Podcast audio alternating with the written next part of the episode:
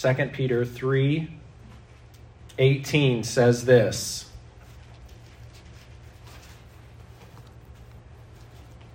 But grow in grace and in the knowledge of our Lord and Savior Jesus Christ. To him be glory both now and forever. Amen. Grow in grace. Grow in grace. The question today is Are you growing in grace? Are you growing in grace? Let's pray. Father, thank you so much for an opportunity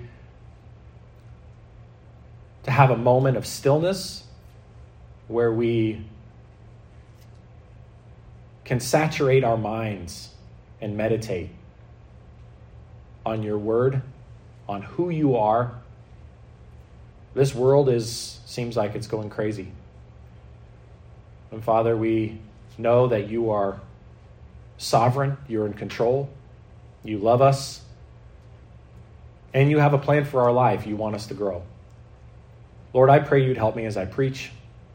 I pray that each person in here would glean something from the sermon. Father, if someone's listening, they've never yet trusted you as their Savior, they've never been saved by grace. Let them understand that truth today. Convict their heart. Convince them of their need for a Savior. I pray that you would save them. We thank you for this time. In Jesus' name I pray. Amen. It's interesting in 2 Peter chapter number 3, if we take just a moment and back up, if we back up just a little bit, in verse number 9, the Bible says, The Lord is not slack concerning his promise, as some men count slackness, but is long suffering to usward, not willing that any should perish, but that all should come to repentance. But the day of the Lord will come as a thief in the night, in the which the heavens shall pass away with a great noise, and the elements shall melt with fervent heat. The earth also and the works that are therein shall be burned up. Seeing then that all these things shall be dissolved, what manner of persons ought ye to be in all holy conversation or lifestyle and godliness, looking for and hasting unto the coming of the day of God, wherein the heavens being on fire shall be dissolved, and the elements shall m- melt with fervent heat. Nevertheless, we, according to his promise, look for a new heavens and a new earth wherein dwelleth righteousness. Now, we will go into that in more detail at a later time. But considering everything that's going on in the world, it seems like we're we just had a pandemic for two years plus ish, kind of sort of coming out of it maybe, hopefully, prayerfully, we're trusting the Lord, right? And then it's like, oh my goodness, now this thing with Russia and Ukraine. Now, at Sparrow Baptist Church, we don't try to get political. Politics we try to leave outside, but world events we can recognize. Guys, we need to understand that when we're looking at 2 Peter chapter number 3, he's not talking about world events per se, he's talking about the end of the world the very end, the day of the Lord. Okay? There is a day when Jesus is coming back to receive those who are saved. We call that the rapture. Okay? And then there's going to be a thousand year reign of Christ. Now, we'll get into details later. That's not the purpose of the sermon. I'm just trying to get and work my way towards verse number 18 here in just a moment. Okay? We've got the thousand year reign of Christ, and then all of a sudden we have um, Jesus is going to come back and it's all going to be over. Now, that's an oversimplification because for the sake of time. And he's talking about how the end of the world is going to come. There's going to be a, there's going to be a new earth. There's going to be new heavens. It's all going to be brand new. Okay, now he's telling them, God wants us to know about this stuff. But he's telling the believers at the very end, after all of this stuff, he's saying, based off of what's going on in the world, based off of what the end of the world is going to be, what should you do about it? Verse number 18 says, but grow in grace. What's our job right now as believers? In light of everything that's happening, in light of everything that has happened, our job is to grow in grace. Isn't that easy? It's like, well, you know what? We don't have to figure it all out. We don't have to know everything that's going to happen. I know that my job as a believer is simply this grow in grace. Grow in grace. Now, we talked about grace last week in detail. What is grace? Grace is God's riches at Christ's expense. If we just look at one verse that helps us understand that a little bit, go to Ephesians 2 8 and 9. Ephesians 2 8 and 9. God's riches at Christ's expense. It's undeserved favor. Okay? It means that God is giving me gifts. He's giving me blessings. He's giving me primarily the gift of salvation and all of the incredible blessings that come from the gift of salvation. Okay? But it all comes not at my expense, it comes at His expense. That's what grace is. Uh, grace is not giving me what I deserve. Because if I got what I deserved, I would have to suffer for my sins. And you would as well. But grace is God's riches at Christ's expense. So we can see in Ephesians 2 8 and 9, it says, For by grace are ye saved through faith, and that not of yourselves. It is the gift of God, not of works, lest any man should boast. So we know that we are sinners. We know that we deserve to suffer for our own sins. We've done them, right? We did them and we deserve to suffer for them. But Jesus came to die for our sins. He literally took our place. He took the uh, he took the um, the payment for our sin upon himself. He's saying, "I will pay for it. I will pay for the sins of the whole world." And in order to get that incredible gift of salvation, God does not require that we follow a bunch of religious rules. He doesn't require that we get baptized. He doesn't require that we give money. He doesn't require that we give that we change our religion. He doesn't require that we become a good person or try to be a better person. The opposite is fact is, is true in fact. He doesn't require that we do something he requires that we actually back off from doing something and humble ourselves and say, God, I can't do it. I can't do it at all, not even a little bit. I'm not just a bit turned around in life, I am lost. I'm lost without you. I remember that moment. Do you remember that moment? When you decidedly remembered I am lost. Instead of telling yourself why you're a good person, why God should accept you, why you should be forgiven, why you're going to heaven, you finally came to the realization I am not saved. I have not been born again. I am lost. I grew up in church. I was a church kid, like my kiddos here. My dad wasn't a pastor, uh, but I grew up in church, and I remember hearing the gospel from a very young age. When I was a teenager, 16 years old, for about a year, maybe even a little bit longer than a year, I really struggled with whether or not I was saved. I had so many incredibly deep doubts about whether or not I was saved. And I kept on trying to figure it out. I, I repeated the sinner's prayer, it had to have been a dozen times. Well, I, I don't feel like I'm saved. I, I, I don't know if I'm saved, but, but just in case, I'm going to, just in case, I'm going to try to say this prayer again. It didn't work. Because a prayer didn't die for me, a person died for me. It's not a religion that died for me, it's a person that died for me. And it's a person that died for you. And after all of my efforts to try to figure things out on my own, I finally admitted deep in my heart, I am so confused, I am lost. And it hit me. I lost the Bible word for not being saved. I'm lost. And a few short moments after that was when the Lord spoke to me and I realized that I had been trusting myself. Most people cling on to the fact, to a list of reasons why they're going to be okay. They cling on to these works. That is the opposite of grace.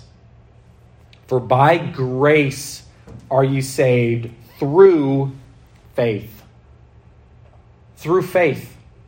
And it's not from us, it's from Him, lest any man should boast. Have you ever been born again?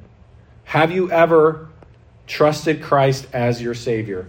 When you trust Christ as your Savior, not in a religious sense, but in a very personal sense, you intellectually understand what the Bible says about salvation, but inside you decide, I am giving my trust over to Him to save me once and for all. At that moment, you are spiritually awakened. You, inside, you come to life spiritually. And it doesn't mean that everything in the Bible now all of a sudden makes sense, but now you are alive unto God and you're dead to sins. Isn't that an incredible moment? And from that moment, God wants you, you've, you've been saved by grace, but now He wants you to start growing in grace. If you think about, Jesus used this illustration as well. If you think about a seed that goes into the ground and it's hidden, right? And the seed begins to disintegrate. And in that death, that's when new life begins to come out. And that's a picture of salvation. When we hear God's word and what it says, it goes into our ears, into our minds, and we begin to think about it. We have to have that moment of death. Not in a literal sense of I have to die, right? Bible doesn't teach that. In the literal sense of I'm going to die to myself. I cannot save myself. And in that moment, when your mind accepts, and from the deepest part of your heart, you accept, I can't do this. Out of that, then, that is the moment the Bible calls repentance. It's when you're, the moment your mind changes. And it's based off of what you've heard the Word of God say about your condition. It's what God says about your lost condition. It's the moment that seed begins to disintegrate and die. But only if it dies first can then it begin to sprout that new life. So, so for the person who gets saved by grace, they hear the message from God's word that Jesus loves them, He died for their sin, and they must turn to Him for salvation. They have to have that moment of death inside of them. I can't do this, I am lost. That's repentance. But then the second thing, the second part is repentance and then trust. Repentance means death. And then where does salvation come from? Salvation comes from I can't, only He can. And I'm completely trusting in you to save me. He is the goodness that gets me into heaven. It's what He did on the cross 2,000 years ago, not what I'm currently doing today in my life. That's what it means to be born again. Isn't that good? What a blessing. Praise the Lord. That's what grace is. That's the moment when we begin to grow as a believer. First, we have to be first we have to be saved uh, by grace, and then we begin to grow in grace. Grow in grace. Let's look at. Um, I'd like to take us to a Bible story today. Let's look at. We're going to look at a Bible story because if you if you are like me, hearing a story really helps me to understand truth. Let's go to Mark chapter number 6. We as human beings, we love stories so much. Truth is communicated through a story.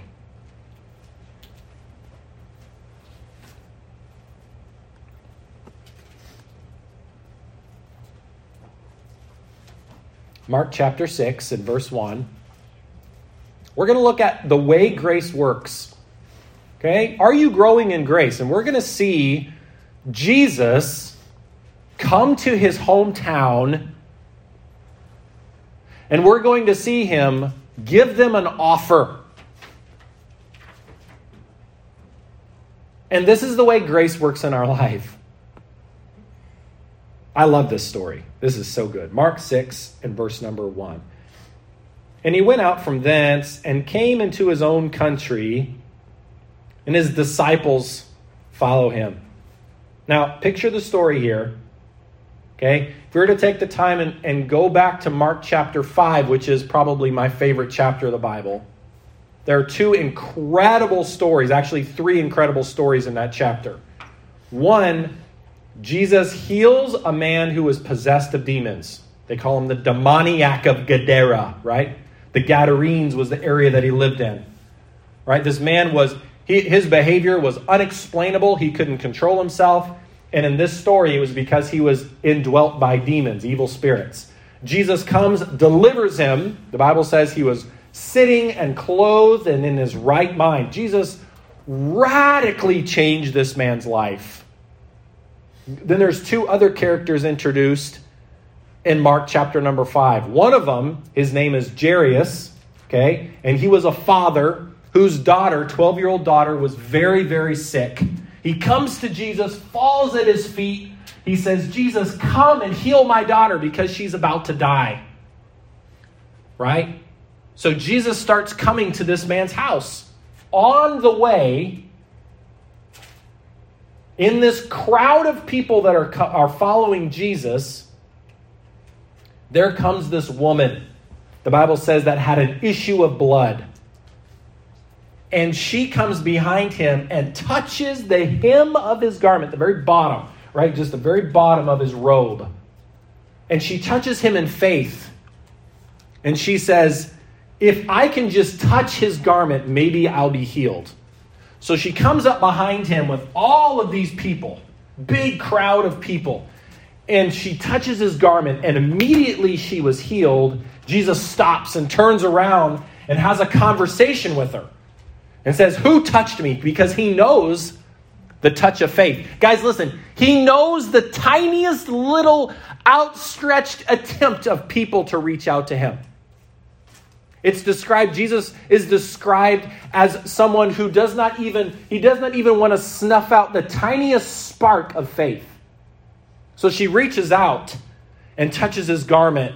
She's healed, but then Jesus says, Who touched me? Because he wants to know. Hey, can I say this? Jesus wants to know you personally. He, know, he knows who you are, He knows everything about you because He's God, but He wants you personally to have a relationship with Him. He doesn't just want to solve your problems, He wants you to have a relationship with Him. So he carries on this conversation with this woman, and it's a great conversation, and she leaves. Now I'm fast forwarding some details for the sake of time as he's ending the conversation with this woman, a servant comes up to Jesus, one of the servants of Jairus, the father whose daughter was sick. The servant comes up, the household servant comes up and says, The daughter is dead. Don't trouble the master any further. Now, I love that verse. The Bible says, in chapter 5, verse 35, while he yet spake, there came from the ruler of the synagogue's house certain which said, Thy daughter is dead. Why troublest thou the master any further? And then it says this, verse 36 As soon as Jesus heard the word that was spoken, he saith unto the ruler of the synagogue, Be not afraid, only believe. Now, Jesus, the point is, is that Jesus is talking to this man who just got the worst news he could possibly get. She's dead. It's over. And Jesus says, It's not over until I say it's over. All I need for you to do is just hang on, just believe. Don't be afraid. You've got a choice here, Jairus.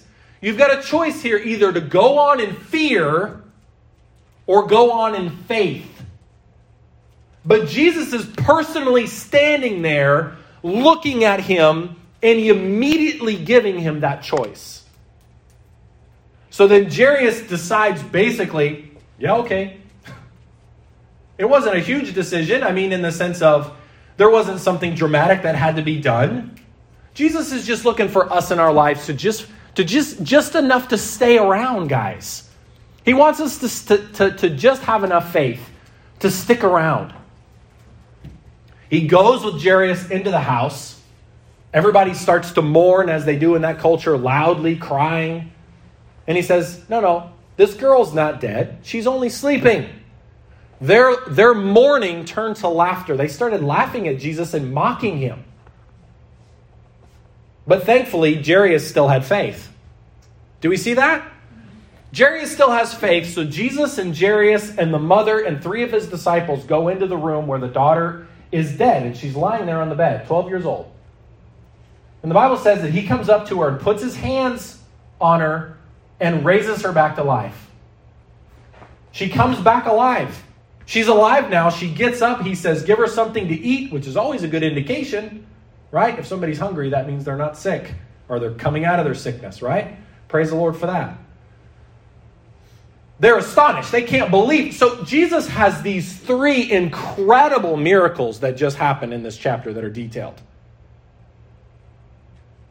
And the reason why he did these miracles is because when he presented himself to these people and told them of what he could do, or they had heard of what he could do, they believed him. They had faith. Now we're going to see what Jesus is capable of on one side, but now he's coming into his hometown in Mark chapter number 6. Now, guys, this is one of the saddest parts of the Bible. Because it says that he shows up with his disciples, verse 1, verse 2. When the Sabbath day was come, he began to teach in the synagogue. Now, wouldn't you have loved to have been there? Now, remember, this is Jesus' hometown. This is where he grew up. These are the people that saw him grow up from a child. These are the ones that knew his brothers and his sisters. We'll see that in just a moment. They knew who Jesus was, or at least they thought they did. And many hearing him were astonished, verse 2, saying, From whence hath this man these things? What wisdom is this which is given unto him, that even such mighty works are wrought by his hands? Is not this the carpenter? He was the hometown carpenter. This is how they saw him. Now, again, he's the visiting teacher. He comes back to his hometown in the Jewish setting in the synagogue where they meet every Sabbath. He has an opportunity to, to stand up and teach. So he begins to take the scrolls and he begins to teach. And they are, they, he's not just reading it, he's teaching it. He's bringing out truths and insights to the scriptures. They're like, wow, where is this coming from? Verse 3 Is not this the carpenter? The son of Mary, the brother of James and Joseph and of Judah and Simon? And are not his sisters here with us? Now look at verse that the last part of verse number 3. What does it say? What was their response? They were astonished. They couldn't believe it. And now they're giving the reasons. They're saying, "Well, but but here's your brothers and sisters. And you used to be a carpenter. And instead, instead of him teaching, when they heard the teaching, instead of it leading them to faith, it's led them to being offended. They were offended at him. Now, that word offended means scandalous. It's as if you're trying to get us to believe something that's not true. You're trying to trick us.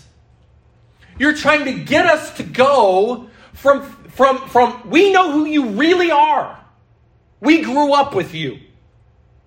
And we don't know where you're getting all this stuff from, but we know that based off of what you're saying, you're trying to get us to go from what we knew about you and lead us into more faith. And they said, No, we are not going to receive new information in our life and we're not going to allow new information about Jesus to modify the old information we have about Jesus.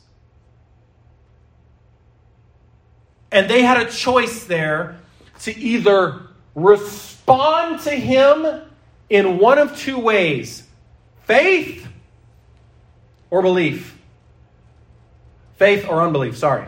Faith or unbelief is one of those two things. And they chose unbelief because they were offended at him. Now look at verse number four. But Jesus said unto them, A prophet is not without honor, but in his own country and among his own kin and in his own house.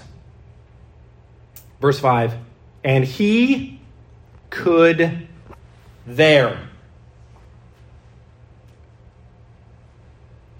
do no mighty work. There. Listen, it wasn't that Jesus couldn't do mighty works, he just couldn't do it there.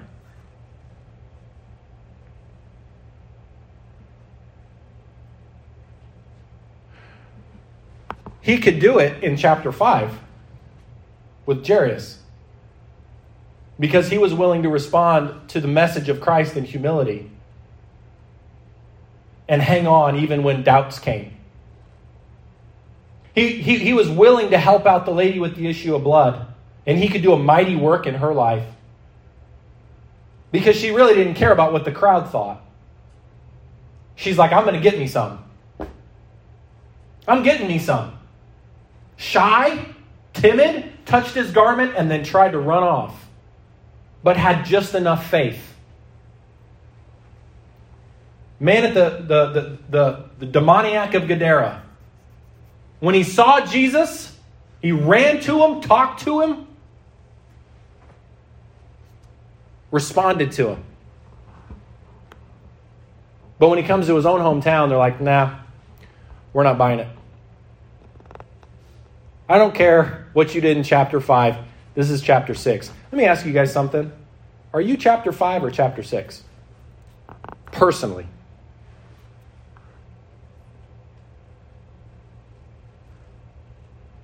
Are you personally chapter 5 or chapter 6? Are we willing? I'm going to kill myself on this rub. Are we willing? Let me ask you guys here. He said he could there do no mighty works. What kind of church is Sparrow going to be? You know what? I think every once in a while at Sparrow, we can see a little bit of taste of what it could be. Last week was one of them. 27 people. Now, it's not about numbers. It's not about numbers because numbers really means it's about us. If, if it's all about the numbers, it's all about us. If it's about him, it's about the stories. It's about the individuals. It's about what he does in the individual lives of people. There are three stories in chapter 5. Are we chapter 5 or are we chapter 6? When we hear things about Jesus and what he can do, and, and, and we hear truth, and we come to Bible study. Now, this is a question. I'm not, I'm not, I'm not trying to beat anybody up here, but I, I would hate for, listen, I would hate for us to get a judgment seat one day and Jesus say, Man, I had so much more for you. But you responded you only responded to me within your comfort zone. Only with what you knew about me from your past because you grew up in church or because you were educated or because of what you heard about me from before or for what, you know, some previous pastor taught you, which is great. But in this particular case, they knew him from a child and they just could not come to the place where they would believe on him. They just couldn't do it. He could there do no mighty work, save that he laid his hands upon a few sick folk and healed them. And he marveled, verse 6, because of their unbelief. And he went round about the villages teaching. Pastor, what are you trying to say? This story is a picture of the way grace works. This story is a picture of the way God's grace works in our life. God comes into our life through circumstances. We hear things about God, hear things about Jesus. We come and hear a lesson or a sermon, or maybe we've taken quite a few of them in, and we are presented with an opportunity to take a step of growth. I'm going to grow in my trust towards Jesus. I'm going to grow in the way that I look at him. I'm going to grow and trust him with this next step in my life. Just like the way Jairus was presented through the circumstances of his daughter being sick. And he heard about Jesus, and so he came to Jesus. Just like the woman with the issue of blood had this situation in her life for a long time, guys. 12 years is a long time to deal with this situation. Culturally, she was outcast. She couldn't go worship at the temple. I mean, there's a lot of cultural implications for this particular medical issue that she had. But when she heard of Jesus, she came to Jesus and just said, You know what? I'm just going to try this. I'm just going to try it. The demoniac of Gadara is living this dark, hopeless life, living amongst the tombs, self harm. The Bible says he's cutting himself. They would try to bind him with chains and he'd break the chains. He had supernatural strength from the demons. Guys, listen, there are sometimes we have problems in our lives that just don't have any rational explanation. Well, we only believe in the natural world. No, no, no. Look, we're not going to see spooks behind every corner, but there is an evil, dark force of nature out there, and it's not of nature, it is Satan that is out there. And we hear about Jesus and what he can do in our lives, and it's like, how do I get him to work in our life? How do we get Christ to work in our church? How do we get those incredible stories of individual victory? Do we want to have a life? Do we want to have a church where it's just, you know what, it's just the way that it's always been. It's just going to be what it's always been. It's just going to be like every other story I've ever seen or what I've ever heard. But when we hear God's truth, He says, I'm the God of the impossible.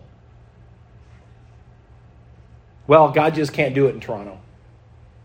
Really? Because to me, the only thing that's limiting him when we look at Scripture is faith. Once again, I'm not talking about size. The goal of Christianity is not to make your church as big as possible, it's much richer than that. We're just talking about God doing amazing things in our individual lives. Are you growing in grace with the need that you have in your life right now? Are you trying to figure it out by yourself? Or are you coming to Christ and saying, I'm going to trust you with this. I want to see what you want to do with this.